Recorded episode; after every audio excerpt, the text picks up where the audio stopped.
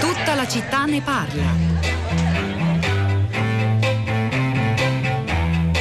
Buongiorno, sono Gianfranco da Roma. Sono rimasto un po' eh, perplesso dal suo giudizio tranchant su Conte come un trasformista, uno che rompe Eh, eh, maggioranze con Salvini, addirittura con Renzi.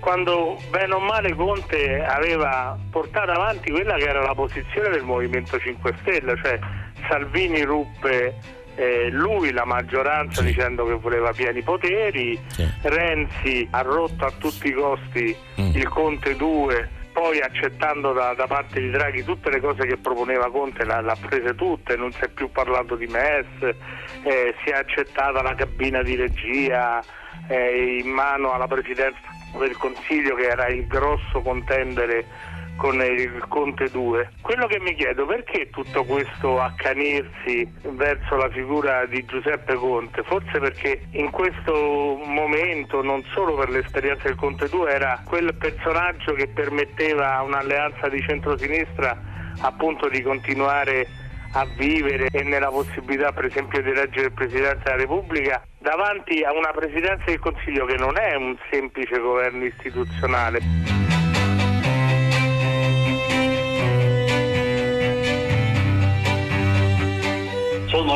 Raffaele, chiamo da Trieste. Volevo dire questo in estrema sintesi. In un clima eh, dire, di litigiosità continua tra l'altro tra i partiti che sostengono il governo, e credo che non sarà facile per il nostro pur bravo Presidente del Consiglio Draghi mantenere gli impegni presi con Bruxelles. Beh, Io vediamo. credo che i nostri politici non hanno capito che il piano nazionale di ripresa e resilienza non va avanti per inerzia. O facciamo le riforme o niente fondi europei. Ah, Quindi beh. non possiamo perdere tempo prezioso in inutili polemiche. Allora le chiedo, ma possiamo comportarci come studenti eh, come dire, che hanno fatto l'esame e ora attendono i risultati?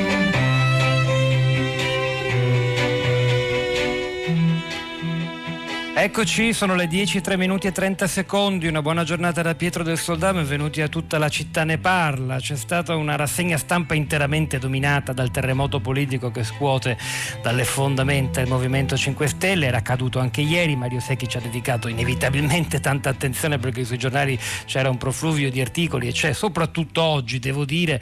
Eh, è interessante anche, torneremo su questo aspetto, che non tutti gli ascoltatori, anzi la maggioranza di quelli che sono intervenuti a filo diretto si sono visti, come dire, eh, messi da parte perché le cose che contano in realtà per la gente in questo momento, per la società, per l'economia, per la ripresa, sono altre. È una percezione come che il litigio politico di cui parlava Raffaele nella seconda telefonata fo- sia un, come dire, anzi addirittura un ostacolo alla ripresa del paese e niente più. Ma insomma, eh, c'è però da affrontarlo davvero questo nodo politico così eh, importante e profondo che non riguarda soltanto i protagonisti, Beppe Grillo, Giuseppe Conte, il futuro del Movimento 5 Stelle, ma l'intero assetto politico italiano e forse anche una certa idea di intendere la politica incarnata per molti anni dal movimento che sembra ora, secondo i più catastrofisti tra i commentatori, eh, vicino al suo tramonto.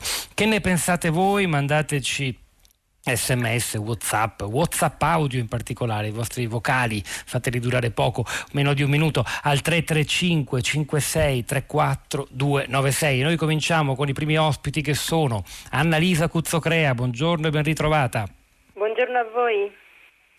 Cronista politica del quotidiano La Repubblica, una delle giornaliste che da più anni segue con attenzione dall'interno il Movimento 5 Stelle, nonché conduttrice di prima pagina, quindi voce nota e cara al pubblico di Radio 3. Professor Mauro Calise, buongiorno, benvenuto anche a lei. Buongiorno a lei e ai suoi ascoltatori. Docente di scienza politica all'Università Federico II di Napoli. Tra i suoi libri ne ricordo un paio di recenti titoli usciti per la terza, in particolare uno ci è venuto in mente di qualche anno fa, La democrazia del leader, scrisse lei nel 2016, all'epoca il pensiero andava forse a quel leader potentissimo che era Matteo Renzi in termini di consenso, ma insomma anche qua è sempre comunque uno scontro tra capi eh, ed è interessante capire se questa è la cifra decisiva per capire anche il futuro futuro. E poi mh, credo sia collegato con noi già sì anche Piero Ignazzi, benvenuto, ben ritrovato. Buongiorno politologo, insegna politica comparata all'Università di Bologna, anche lui storico, conduttore eh, di prima pagina. Annalisa Cuzzocrea, comincerei da lei, anzi da te, visto che spesso se, se frequenti i nostri studi di Radio 3, eh, per chiederti, beh, insomma, senza andare necessariamente nei retroscena di cui anche sei autrice anche tu, per spiegare davvero, colpisce una cosa ecco, questa sì te la devo chiedere immediatamente, che ha detto Giuseppe Conte nel tuo pezzo su Repubblica, lo riporti come virgolettato, quel definire mm, Beppe Grillo, chissà se citando in maniera più o meno consapevole il celebre romanzo autobiografico di Gavino Ledda, padre padrone, come a dire, si è ripreso il movimento, quindi io me ne vado, questa è la conseguenza di Conte, inevitabile, cosa ci dobbiamo attendere allora? Che se ne va, è stato cacciato. Lui nella conferenza stampa di lunedì aveva proprio detto esplicitamente a Beppe Grillo scegli se essere un padre padrone o il genitore che ama a tal punto i suoi figli da lasciarli crescere in autonomia. Aveva fatto questo esempio e a questo esempio è ritornato ieri quando ha detto Grillo ha fatto la sua scelta e per me, eh, per me a questo punto qui non c'è più posto. Bisogna capire eh, se, che cosa succede adesso dentro il movimento, perché sai, Conte ha solo due scelte davanti. Farsi da parte e uscire proprio dalla politica, tornare a fare il professore universitario o l'avvocato, ma io dubito che, che sarà così, oppure aspettare un po' e pensare a creare con lo statuto che ha già scritto, con la carta dei valori che ha già scritto e con le persone con cui ha già intessuto una relazione forte, un nuovo partito, una sua lista per le prossime politiche. Bisogna capire che cosa succede nel movimento, cioè quanta parte del movimento rimarrà fedele a lui e vorrà seguire lui e non eh, Grillo, quanto sarà ampia la rivolta dentro il movimento, se sarà talmente ampia da cercare di estromettere invece Grillo. Sembra un'eresia dirlo per chi ha conosciuto il movimento da, dalla sua nascita, però eh, ieri per la prima volta ehm, l'atto del fondatore è, risultato alla maggior parte degli iscritti e dei letti assurdo, che era stato Grillo a incensare Conte per anni, durante, per questi tre anni, per i tre anni in cui ha fatto il Presidente del Consiglio ed era stato Grillo a febbraio a chiedergli di riprendersi il movimento, voleva farlo capo politico subito con un atto di imperio. Mm. Conte aveva chiesto tempo, aveva detto bisogna cambiare delle cose per far sì che questa cosa funzioni, Grillo aveva detto va bene, carta bianca, e, e però poi quella carta bianca non ha voluto darla. Ma che cosa, mai, cosa c'è mai, Annalisa Cuzzocrea, in questa bozza di statuto stilata da Giuseppe Conte che ha fatto a tal punto cambiare idea, proprio una rotazione a 180 gradi? Beppe Grillo che ora dice Conte, lo sappiamo, non ha visione politica e non ha capacità manageriale, perché le cose sono due, o questo giudizio così negativo si deve estendere anche all'indietro, ai tre anni o quasi di presidenza del Consiglio a guida Conte, che però, come tu stessa hai ricordato, invece Grillo ha elogiato, incensato o sostenuto al punto da volergli affidare il movimento, oppure tutto ha a che fare con quelle benedette pagine dello statuto, oppure c'è ancora dell'altro che noi non sappiamo che ha fatto esplodere e scatenare una reazione così dura e un'inimicizia così radicale. C'è dell'altro, c'è dell'altro. Prima di tutto c'è, c'è una questione personale.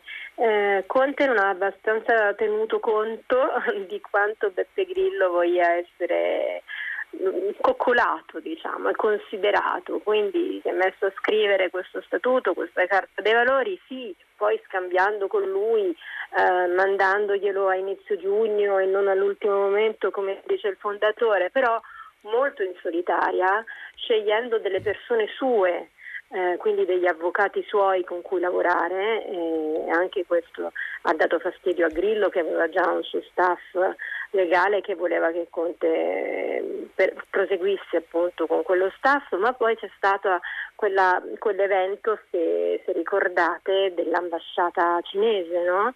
Grillo era stato invitato insieme a Conte all'ambasciata cinese durante il G7 di Cornovaglia, che poi Biden era improntato proprio a una resistenza contro il, il dominio cinese nel mondo, la volontà di potenza cinese, e mm, Conte ha capito che non era il caso di andare e, e, lo ha fatto sapere, ha fatto sapere che non sarebbe andato alle agenzie prima ancora di dirlo a Grillo che era lì vestito pronto per uscire all'Hotel Forum.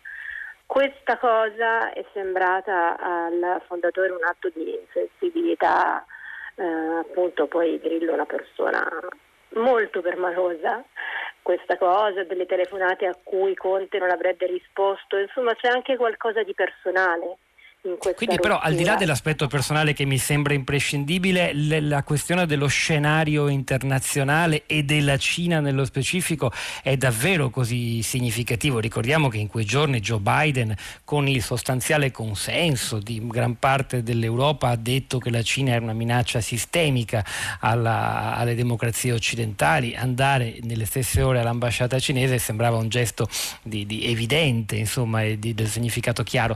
E, e, e pare se, dalle ricostruzioni che insomma, la politica estera era proprio una delle cose che invece Grillo avrebbe voluto tenere o vorrebbe tenere per sé eh, sì. anche con un Conte leader e certo in tutto questo e eh, concludo la mia domanda l'ultima che ti faccio Annalisa Guzzocrea la diplomazia italiana in questo momento è nelle mani di quel personaggio che forse secondo alcuni commenti tra i quali quello del sempre documentatissimo Stefano Folli potrebbe alla fine beneficiarne del terremoto cioè Di Maio ma non so quanto sia un beneficio per Di Maio l'idea di prendersi la guida del Movimento 5 Stelle che ha già guidato e che lo ha talmente fatto soffrire da, fargli, da fargliela mollare, no? Vi ricordate, si tolse la cravatta e si tolse il ruolo da capo politico pure con un po' di manifesta stizza.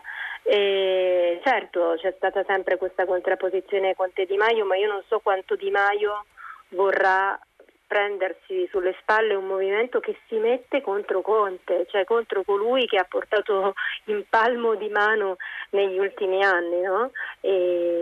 dividendosi eletti ed elettori, è una scena da, da, guerra civile. Comunque la politica estera secondo me ha contato molto. Una delle richieste appunto che sono apparse folli all'ex premier di Grillo era quella di essere l'unico rappresentante nel mondo del Movimento 5 Stelle, appunto il detentore della politica estera del Movimento 5 Stelle. E c'è qualcosa, c'è un interesse di Grillo da sempre in queste questioni e in quella cinese si vede semplicemente leggendo il suo blog e tutti gli articoli pro Cina che lì vengono pubblicati, però quando tu mi chiedevi cosa c'è in questo statuto, in questo, che, che, lo ha talmente indispettito da fargli mandare tutto all'aria, in questo statuto c'è la fine del suo potere assoluto. È uno statuto di un, di un partito democratico con una leadership contendibile, ma che nel momento in cui c'è decide e senza il potere che Grillo ha sempre avuto e voluto mantenere nel movimento di invalidare qualsiasi cosa il giorno dopo in cui veniva decisa. Lo ha fatto l'ultima volta quando gli stati generali faticosamente fatti hanno portato alla decisione di avere un organo collegiale, quello che lui adesso ha ritirato fuori, il giorno dopo lui ha detto no vabbè però sospendiamo la votazione sull'organo collegiale perché il leader deve essere Conte. E ha sempre, ha sempre fatto così Grillo e con uno statuto oh, diverso, eh, nuovo e comunque appunto democratico non lo può più fare e questo non, non l'ha accettato. Del resto, sai, io penso che un movimento che è nato con l'intento specifico e dichiarato di distruggere i partiti, nel momento in cui si fa partito rischia l'esplosione e questo sta avvenendo. Però in questo farsi partito, Annalisa Cuzzo crea, c'è il tentativo di porre fine ai pieni poteri del padre padrone sulla sua creatura, per usare un'espressione che la ricordiamo in bocca di Salvini nella famosa estate del, eh, del papete. Cioè, dunque, Mauro Calise, ripartiamo da lei, grazie Annalisa Cuzzo crea per questa preziosa ricostruzione. Eh, dunque, eh, non c'è niente da fare, la democrazia nostra continua a essere sempre incentrata, come lei scrisse qualche anno fa sulla figura di leader forti e quando si prova a fare diversamente eh, si crea un terremoto.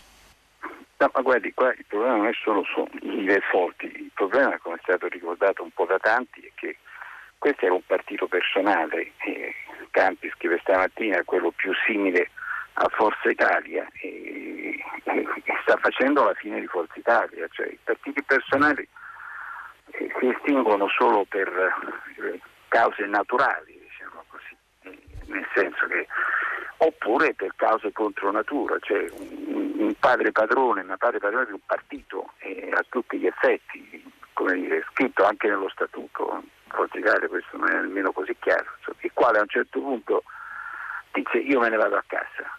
E Grillo ci ha provato, poi nel momento in cui gli hanno detto allora te ne vai a casa, ha detto no, veramente no. E tutto lì il problema. E l'errore di, di, Conte non aveva forse molte alternative, forse nel momento proprio del, come dire, magico in cui era stato defenestrato da Draghi, che aveva molto consenso, avrebbe dovuto tentare l'unica altra strada di farsi il partito personale suo, cioè non, non è che uno può personalizzare un partito personale, perché alla fine quello che stava facendo Conte, poi ci metteva lo statuto, diceva che era contendibile, eccetera, però anche lui veniva, diciamo così, eh, dall'alto, dal nulla, e, e non è che si era fatto la gavetta di, di 20 anni con le oligarchie e alla fine era stato eletto da qualche parte e quindi lui stava personalizzando un partito personale. Ora intendiamoci, partito personale, se te lo fai tu e se ti riesce, operazione che è riuscita a pochissimi, ma l'hanno tentata in tanti, ricordiamoci il flop di Monti, ma eh, e ricordiamoci il grande successo di Grillo da questo punto di vista. Il partito personale, se te lo fai tu e ti riesce, è tuo.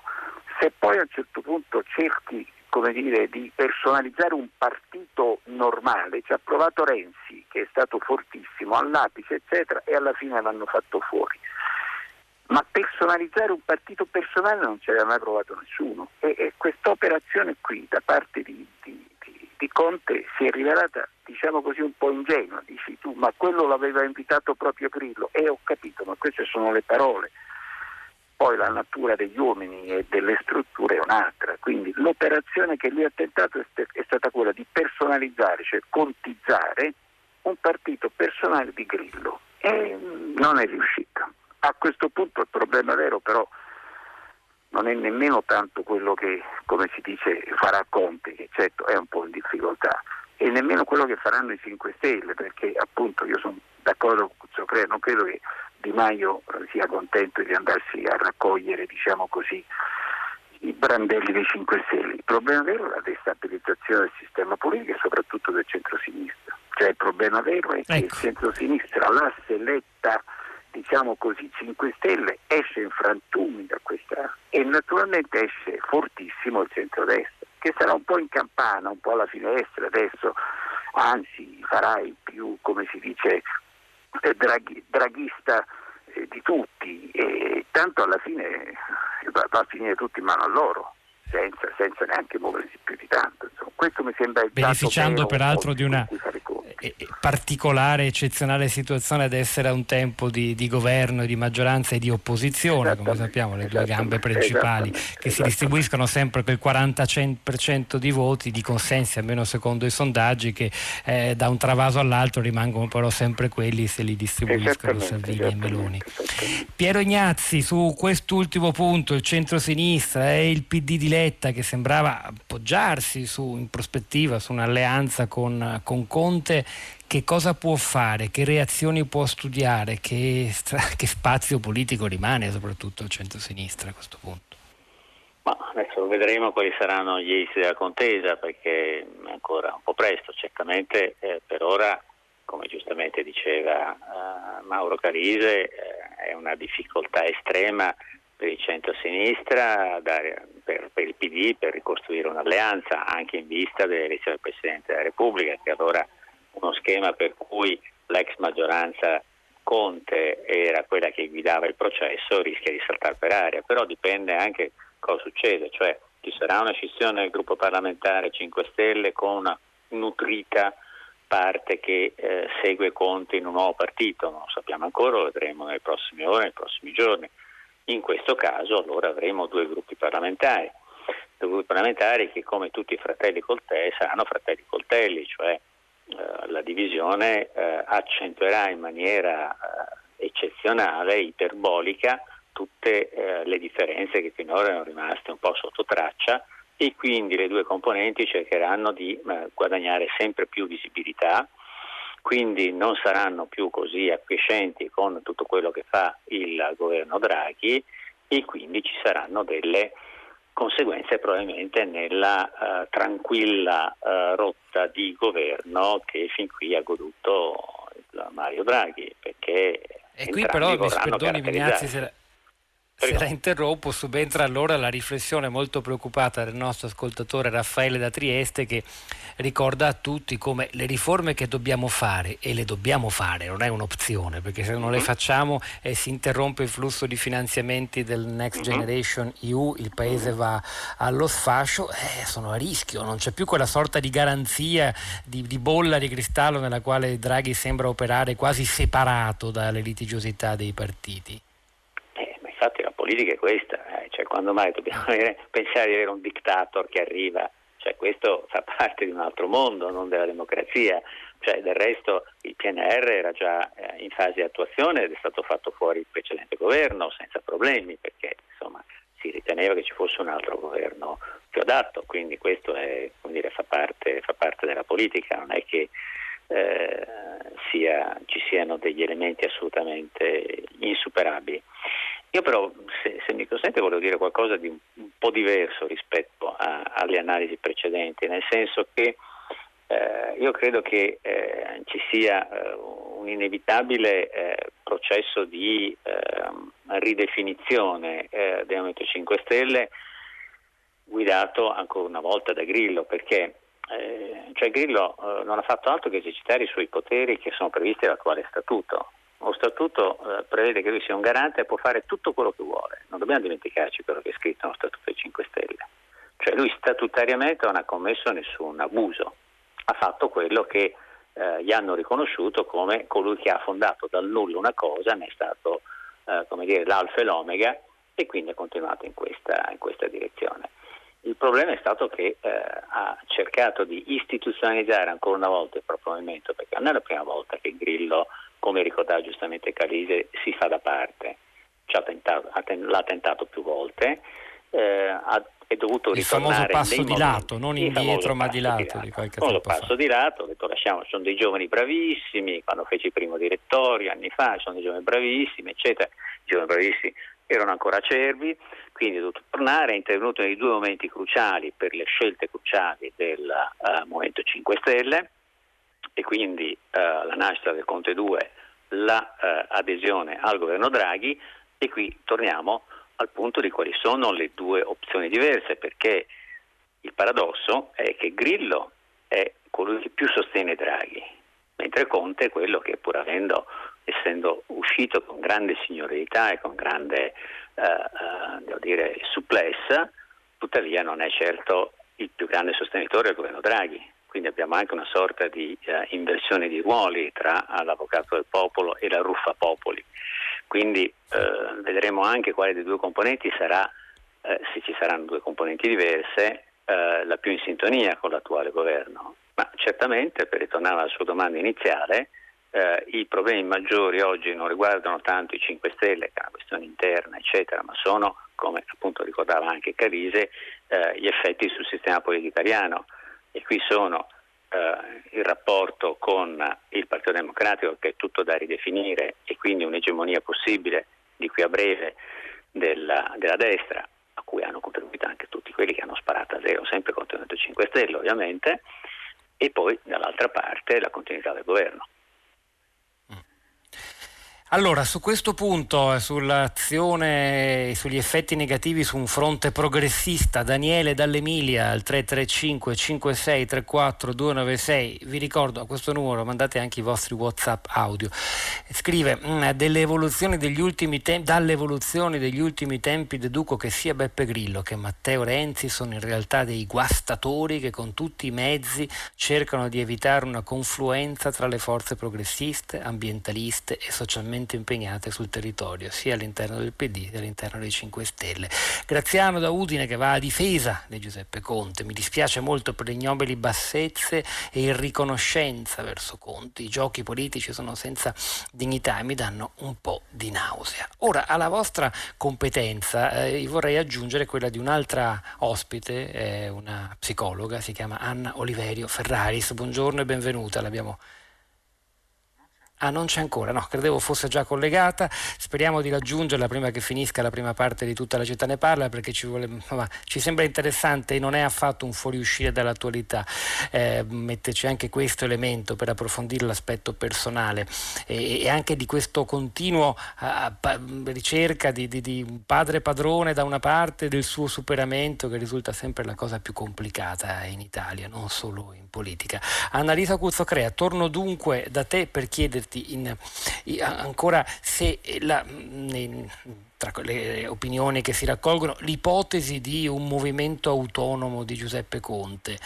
Eh, uno, se sono fondate e due, che posizione potrebbe mai avere questo, questo partito, al di là delle truppe parlamentari, magari anche significative, visto che insomma, stiamo sempre parlando di una scissione del partito di maggioranza relativa. Però, insomma, che, per esempio, che rapporti col PD? Beh, privilegiati rispetto diceva... a un 5 Stelle decontizzato? Beh, è vero quello che diceva Piero Ignazio, c'è un paradosso, no? il uh, movimento che sarebbe più istituzionale, che fa capo a Conte, è in realtà quello che vede un po' più in antipatia il governo Draghi, anche per le cose che il governo Draghi sta facendo, smantellando alcune decisioni che aveva preso Conte nel Conte 2, l'ultima il cashback oppure i licenziamenti. Quindi è, è complicato, è chiaro che è un terremoto che mette in pericolo tutto, sia il rapporto con il PD, quindi la creazione di un fronte progressista che contrasti quello di centrodestra in questo momento ben armato, sia appunto la, la stabilità dell'esecutivo Draghi. C'è la possibilità che nasca un movimento di Conte, c'è ed è molto, molto concreta, di fatto lui ha, ha talmente lavorato questi quattro mesi che è davvero difficile immaginare che possa, che possa lasciar perdere, no? che possa tornare a fare a fare quello che faceva prima. E questo si capirà davvero in queste ore e eh, determinerà appunto il quadro politico di, di, di tutti, cioè non, non, riguarda, non è una questione che riguarda più solo i 5 Stelle, perché è vero che Grillo non è andato al di là della, del suo potere, di quello che lo statuto gli garantisce, eccetera, però è anche vero che ha fatto una, una retromarcia rispetto alle cose che aveva sempre detto negli ultimi anni e chi può garantire che non farà una retromarcia anche nei confronti del governo Draghi. Già il ministro Cingolani, che aveva un po' scelto lui, lo ha molto criticato quando ha parlato davanti ai parlamentari per le politiche che sta facendo, non abbastanza ambientaliste. Per Draghi trattare con una persona del movimento è una cosa, ma se deve trattare con due movimenti sarà ancora più complicato.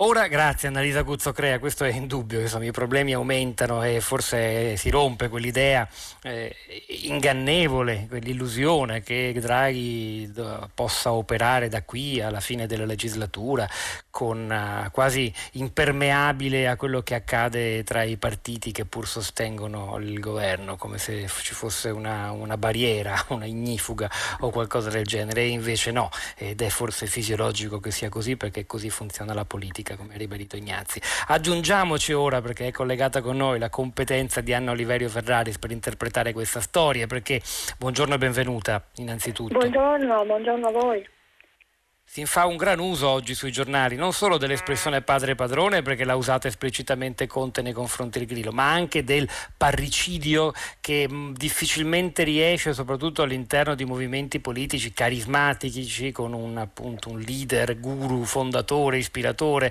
e si fanno i paralleli non solo con Silvio Berlusconi ma anche per esempio con Marco Pannella. E, e, è davvero difficile compierlo il parricidio eh, ovviamente stiamo parlando in senso figurativo assicurato di un superamento della, della centralità politica del fondatore eh, nella politica, ma è così anche nella vita ed è inevitabile che ciò accada. Ma sì, può accadere. Adesso qui, qui sembra effettivamente un po' una saga familiare vecchio stile dove c'è questo padre padrone che designa un figlio a svolgere una certa carica ma poi non gli consente nessuna autonomia perché deve essere la sua estensione, deve continuare a obbedirgli no? passo passo. Mm, tutto il potere decisionale deve restare al padre che è il capo. È il capo. Grillo mh, mm, ha detto che Conte è un uomo del 600, io adesso quel documento non l'ho visto, non l'ho letto, eccetera, ma mi sembra che anche Grillo sia un uomo premoderno, non è nemmeno, non è nemmeno una figura di padre dell'Ottocento e del Novecento perché allora i padri cercavano di rendere autonomi i figli, cioè il padre imprenditore per esempio cercava di renderlo autonomo. E niente, che lui sia questo tipo di padre mm, che diventa intollerabile ovviamente per un figlio, lo si è visto anche nel video del figlio Ciro, no? dove è intervenuto pesantemente. Cioè anche in questo caso come se il figlio fosse una sua estensione, cioè quasi una sua proprietà, tanto da trattarlo da, da, da bambino piccolo, insomma parlare al posto suo, credo anche che abbia aggravato la posizione del, del figlio no? dal punto di vista eh, giuridico del, del, del appunto, processo in corso e così via. Insomma è una cosa che, che stupisce, che stupisce eh, che un uomo con una mentalità d'altri tempi possa aver avuto anche tanto seguito, ecco, possa aver avuto tanto seguito e possa aver convogliato intorno a sé tanto consenso, cioè evidentemente in Italia un po' questa mentalità è ancora serpeggiante, non lo so, ed è chiaro che a un certo punto diventa intollerabile e allora può anche succedere il parricidio, certo, certo, quando la cosa non sembra folle addirittura, cioè perché poi un figlio a un certo punto ha bisogno di emanciparsi, di avere la sua autonomia, non può essere sempre sotto il tacco di questo padre padrone che non sa rinunciare al proprio potere, eh, ma no, non sa anche delegare. Ecco, soprattutto non sa delegare, quindi non sa formare. No, è stata, è stata chiara Anna Oliverio Ferraris, ma Mauro Calise, vorrei chiudere con lei questa prima parte di tutta la città ne parla, il, le, il predominio di questi, oppure la centralità insomma, di questi elementi familiari, come ha detto la psicologa Oliverio Ferraris, eh, perché sembra davvero una saga familiare questa, o di personali, psicologici, emotivi, eh, dicono forse anche di una politica che ha perso i riferimenti, cioè forse mm, quando la struttura partito era più forte eh, costituiva anche un argine al, all'esondare di questi aspetti, anche diciamolo pure, emotivi, profondamente irrazionali, poco strategici sicuramente. Calise, non c'è più. Ahimè, è peccato per questa. Non so se Piero Ignazzi ci sia almeno ancora. Sì, temo di no. No, ecco. ci sono, io ci sono. Piero, Piero, prego, prego, prego ah, Ignazio. Eh, va bene. Eh, eh, allora, ma sì, eh, qui c'è un problema. Eh, eh, devo dire che io non ho avuto l'opportunità di leggere lo statuto, ma ho sentito quello che illustrava Conte una volta in un'intervista in televisione e devo dire che è sembrato un po' sorpreso di vedere quanto fosse tradizionale l'impostazione della, dell'organizzazione che dava, che dava Conte e probabilmente più che qualche avvocato forse qualche eh, scienziato politico esperto di organizzazione dei partiti poteva essergli utile, perché eh, è inevitabile che chi ha costruito un partito totalmente diverso, con una eh, strutturazione assolutamente inedita, come ha tentato di fare il Movimento 5 Stelle, di cui si ridono alcune cose ma non si tengono conto di altri elementi come la democrazia attraverso Internet, che è uno dei temi di cui si discute oggi a livello internazionale, e, eh, credo che qui ci sia un problema veramente di non comprensione di Conte di cosa è stato il Movimento 5 Stelle. Eh, se si pensa che nel PD si parla, a mio avviso sproposito, delle primarie come elemento identitario, beh, figuriamoci se per i 5 Stelle la cosiddetta democrazia elettronica non era un elemento identitario e poteva essere superata così con uno statuto in effetti da partito novecentesco. Quindi ehm, mentre era assolutamente fondamentale la necessità di fare un passo oltre eh, la strutturazione diciamo tutta centrata su Grillo, sulla sua, sulla sua, figura e di arrivare a un partito che si basasse su regole un po' più eh, normali e condivise, andare poi al di là di tutto e, e addirittura presentare uno statuto old style era veramente un passaggio secondo me eh, incauto da parte, da parte, di Conte. Quindi eh, rimane il problema della istituzionalizzazione, cioè della strutturazione un po' più solida, un po' più eh, anche con criteri democratici meglio definiti del partito eh, di Grillo, mantenendo però l'originalità ovviamente della, eh, dell'elemento della democrazia diretta e della democrazia attraverso la rete, che altrimenti poi non, non ci sarebbe nessuna, eh, nessuna distinzione ecco, di tipo anche genetico tra eh, questo partito e gli altri. E si è rimasti un certo. po' in mezzo al guado. E questo un po' è Piero Ignazzi, fermiamoci qui. Questa è, è, la sensazione che permea, devo dire, anche molti dei messaggi che stanno arrivando al 335 5634 296. Poi ce ne sono altri che invece testimoniano un disincanto profondo degli ascoltatori, già emerso tra l'altro stamattina al filo diretto di prima pagina nei confronti della politica e di tutte le sue componenti. E a questo proposito, grazie Ignazzi, Cuzzo Crea, Oliviero Ferraris e Mauro Calise, Continuiamo con un brano musicale, una canzone degli anni 70 che ironizza proprio sul mondo della politica e lo fa attraverso un piccolo espediente linguistico, sostituendo cioè soltanto una consonante, i partiti politici diventano per Giorgio Gaber partiti colitici.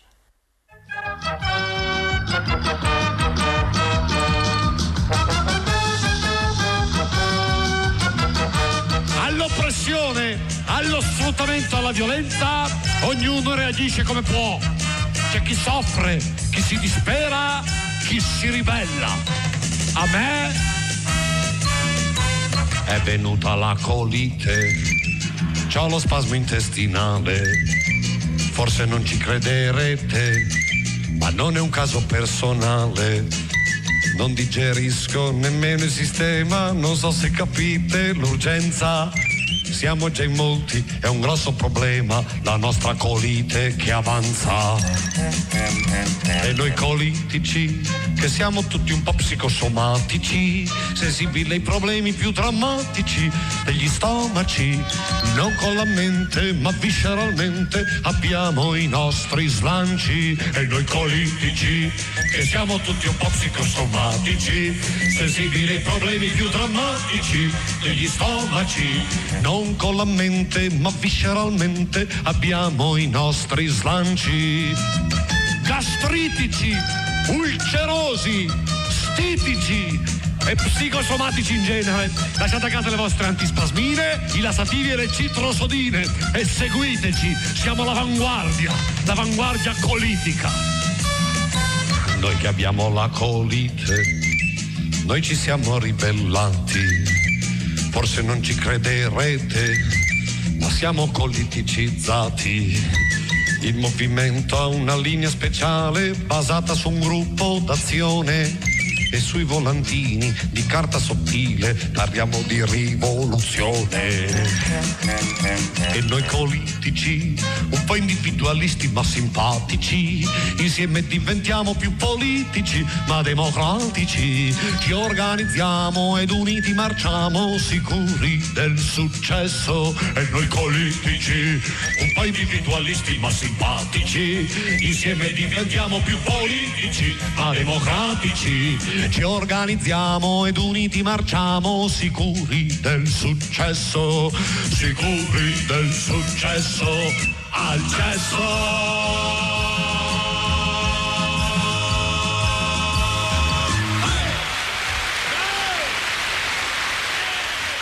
Il movimento ha una linea speciale basata su un gruppo d'azione, sui volantini di carta sottile parliamo di rivoluzione. Era 1973 la marcia dei politici di Giorgio Gabriele era contenuta nel mitico album Far finta di essere sani. Noi continuiamo tornando all'oggi, alle reazioni del nostro pubblico, della rete, dei social network, al terremoto politico che ha scosso i 5 Stelle. Sara Sanzi, a te la parola.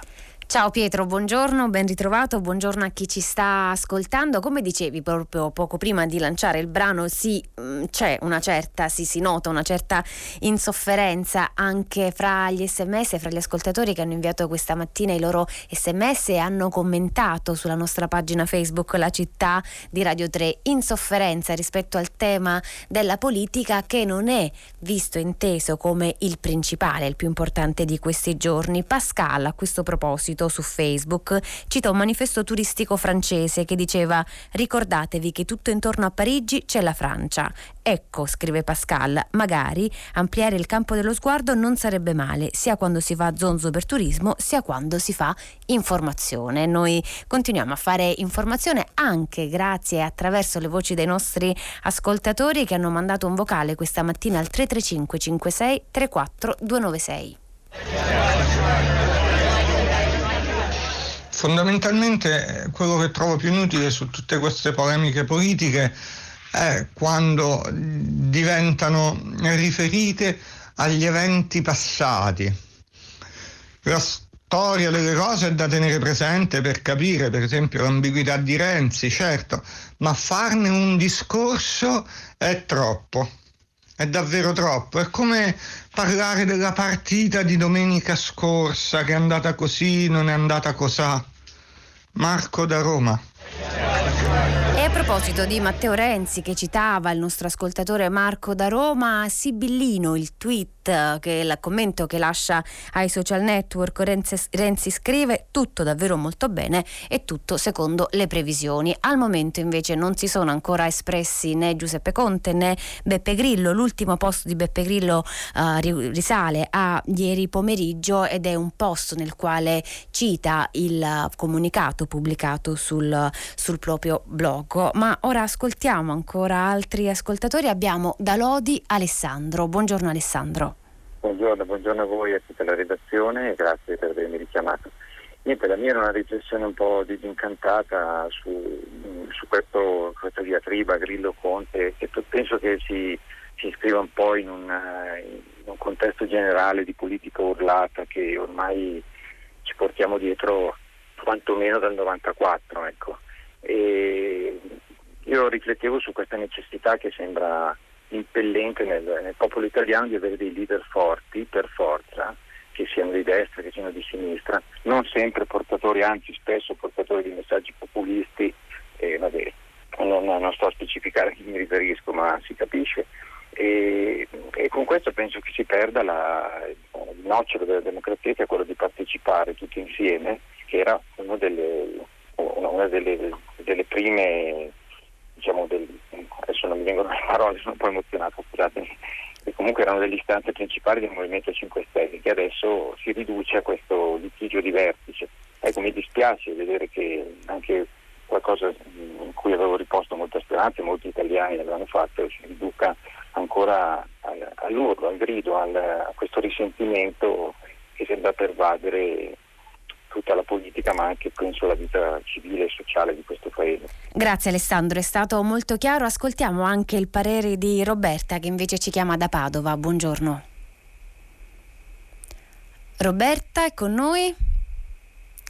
Non è collegata con noi ancora per il momento Roberta, riproveremo a richiamarla, torniamo sui social network, leggiamo il commento di Maria che scrive i commenti non ci interessano più, siamo alle strette finali di un pianeta ammalato grave, bisogna lavorare per la cura, basta parlare dei doppi e dei quadrangolari di giocatori che bleffano a danno del bene comune. L'argomento politico è invece più caldo su un social network che è evidentemente più votato proprio al commento dell'azione politica come Twitter. Abbiamo alcuni giornalisti che commentano quello che è successo ieri. Tommaso Labbate, per esempio, riprende le parole di Conte e della, di, di Grillo che parla della scarsa capacità manageriale di Conte e scrive comunque senza ironia. Dire a uno che vuole fare il leader politico che non ha capacità manageriali per me è fargli un complimento.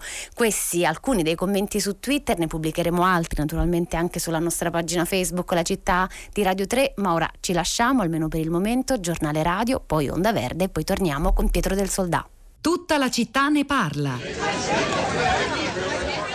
Sono Grazia, volevo dirle che dopo questa rassegna stampa tutta incentrata su eh, Grillo e Conte. Eh. Eh, io penso, non solo la politica è assolutamente autoreferenziale, ma anche il giornalismo, perché i, i problemi reali nostri, del mondo, dei nostri figli, dei nipoti, non vengono minimamente trattati. Mm. La vera notizia del giorno sono sì. quali 50 gradi, 49 gradi di mm. temperatura, record assoluto del caldo del Canada, con centinaia di morti. Allora, questa è la vera notizia, ma quando se ne occupa sia la politica che, e quindi l'informazione che ormai fanno un ping pong fra di loro, ma i problemi del mondo non trovano mai spazio e questi ci interessano. L'informazione dovrebbe essere molto, ma molto, ma molto diversa.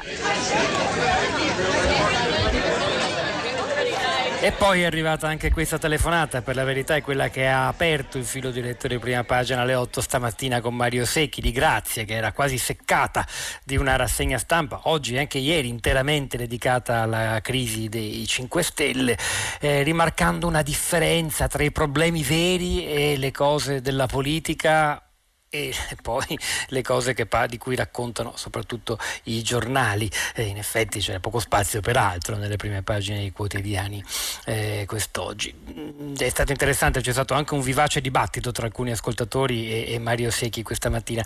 E non ci sembra una cosa da lasciare cadere perché in realtà forse è anch'essa un fenomeno politico significativo, la distanza, l'allargamento crescente, il disinteresse quasi nei confronti dei politici che chissà forse sta in insieme a quella idea un po' illusoria che poi ci sia invece il padre Draghi serio, autorevole che procede eh, nel cammino delle riforme per la ripresa e resilienza del paese quasi separato dai tormenti della politica politicien come si dice, quella dei partiti. Che ne pensa di tutto questo un autorevole studioso della politica ma anche dei processi comunicativi nel nostro paese come Massimiliano Panarari? Buongiorno e benvenuto.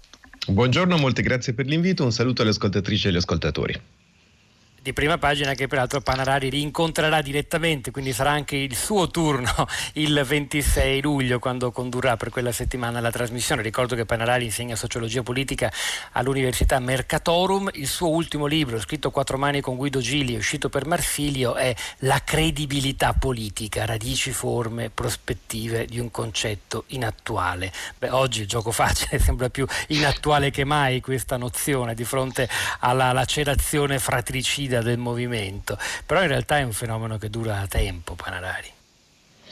È un fenomeno che dura da tempo e naturalmente quello a cui stiamo assistendo in questo momento è una sorta di deflagrazione di una parte dell'offerta politica e di una parte del sistema dei partiti collegato a quello che eh, come in varie occasioni alcuni osservatori hanno sottolineato, è un Big Bang. Il governo Draghi, il governo delle larghe intese è una sorta di nuovo inizio, si tratta di vedere in quale direzione naturalmente andrà, ma sicuramente il panorama, diciamo così, la galassia dei partiti e anche dei leader odierni è destinata ad una serie di profondi cambiamenti. Il Movimento 5 Stelle per le sue sue caratteristiche, per la sua storia, per le tante tensioni e fibrillazioni interne e anche per il suo essere una forma politica metamorfica, camaleontica, era destinata naturalmente a vivere queste tensioni altissime che paiono preludere all'ennesima scissione. Qualcosa che però gli ascoltatori e le ascoltatrici per l'appunto giudicano piuttosto autoreferenziale anche in una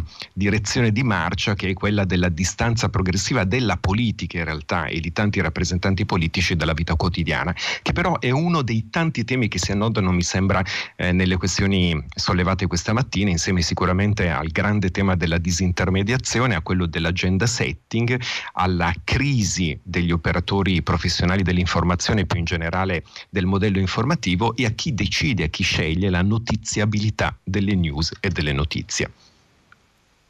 Ma i giornali potrebbero fare altre scelte perché sembra come che i lettori e quelli che poi intervengono anche a prima pagina, dunque pure ascoltatori, eh, soffrono di questa. La signora ha detto anche, la stessa cosa l'ha ribadito un altro ascoltatore, che è per questo, è per questo concentrarsi troppo sulla politica, le, il retroscena, le vicende dei partiti sempre nelle prime pagine che i giornali perdono lettori perché non toccano più i nodi cruciali che stanno invece a cuore della gente. La signora ha tirato in ballo la questione climatica che per la verità non è che sia ignorata dai media, però certo ha meno spazio della politica, questo è indubbio. È così, c'è un vizio di fondo, un problema appunto diceva di agenda setting, cioè di gerarchia delle notizie per cui la politica ha troppo spazio, potrebbe andare altrimenti o è populista anche dire questo, diciamo così? Eh, la politica è tradizionalmente uno degli ambiti più indagati, più affrontati dai nostri giornali e dai nostri media per una questione storica, nel senso che il giornalismo politico è il cuore dei cosiddetti modelli eh, del giornalismo mediterraneo, cui, un paradigma a cui l'Italia appartiene. E in realtà viene affrontata così tanto perché la politica è stata per tantissimo tempo una matrice comune, un terreno comune e un oggetto di interesse profondo da parte degli italiani. Quindi è nel momento in cui si è scavato una distanza che è esplosa naturalmente, che è diventata eh, diciamo fortissima, vorticosa all'indomani di Tangentopoli, che i cittadini in realtà avvertono il parlare di politica come qualcosa di lontano, distante e tendono addirittura ad assimilare coloro che ne discutono ad un pezzo, a proposito di Movimento 5 Stelle, delle cosiddette caste. Però qui c'è un problema strutturale. Il problema è quello della disintermediazione. La signora evocava la questione climatica, per la verità appunto come lei evidenziava di questione climatica, di eh, cambiamento eh, del clima, di global warming, di riscaldamento globale, in realtà i media italiani parlano in maniera significativa e da tempo. Il nodo davvero problematico è che in questa nostra epoca l'opinione pubblica si è profondamente trasformata, è diventata molto più frammentaria, è caratterizzata dalla frammentazione dei pubblici e da una molteplicità di individui individui che naturalmente ritengono eh, gli argomenti da loro preferiti, gli argomenti rispetto ai quali hanno più interesse o più competenze, come argomenti cruciali e argomenti fondamentali. E quindi si è persa un po' la grammatica comune. E al tempo stesso l'opinione pubblica si è profondamente trasformata nella direzione della cosiddetta emozione pubblica, ovvero ciascun eh, partecipante eh, alla Big Talk rappresentato e messo in scena quotidianamente dai media, in realtà ha una dieta mediale molto varia, molto plurale, tende a costruirsi un palinsesto nelle scelte e tende a giudicare gli argomenti rispetto ai quali si sente più coinvolto anche dal punto di vista emotivo come quelli davvero fondamentali. Il rischio, naturalmente, al netto della buona fede, naturalmente di tutti eh, gli ascoltatori, i telespettatori, di tutti coloro che eh, attingono ai media e che il proprio argomento considerato tale proprio perché emoziona, perché commuove, perché è considerato prioritario rispetto alla propria esistenza, non sia condiviso dagli altri. E allora in tutto questo la frammentazione del pubblico rischia di esplodere e di portarci in quella che alcuni studiosi chiamano la eh, post-sfera pubblica, una sfera di transizione in cui i singoli, gli individui non si parlano. Ed è per esempio quello che vediamo troppo spesso messo in scena all'interno dei social. Massimiliano Paralari, fermiamoci qui, grazie per questa analisi che ci ha dato un ulteriore spunto per guardare da un altro punto di vista la, la vicenda politica di queste ore e mh, mm, ricordiamo che tornerà ai microfoni di Radio 3 alla conduzione di prima pagina lunedì 26 luglio, noi ci fermiamo qui, è il momento di Radio Tremondo, hanno lavorato a questa puntata di tutta la città ne parla, Danilo Solidani alla parte tecnica, Benedetta Caldoruro al suo fianco in regia, Pietro del Soldà e Sara Sanzi a questi microfoni, poi la nostra curatrice Cristiana Castellotti Bellotti, eh, Piero Sorrentino, Cristina Faloci. Noi ci risentiamo domattina alle 10.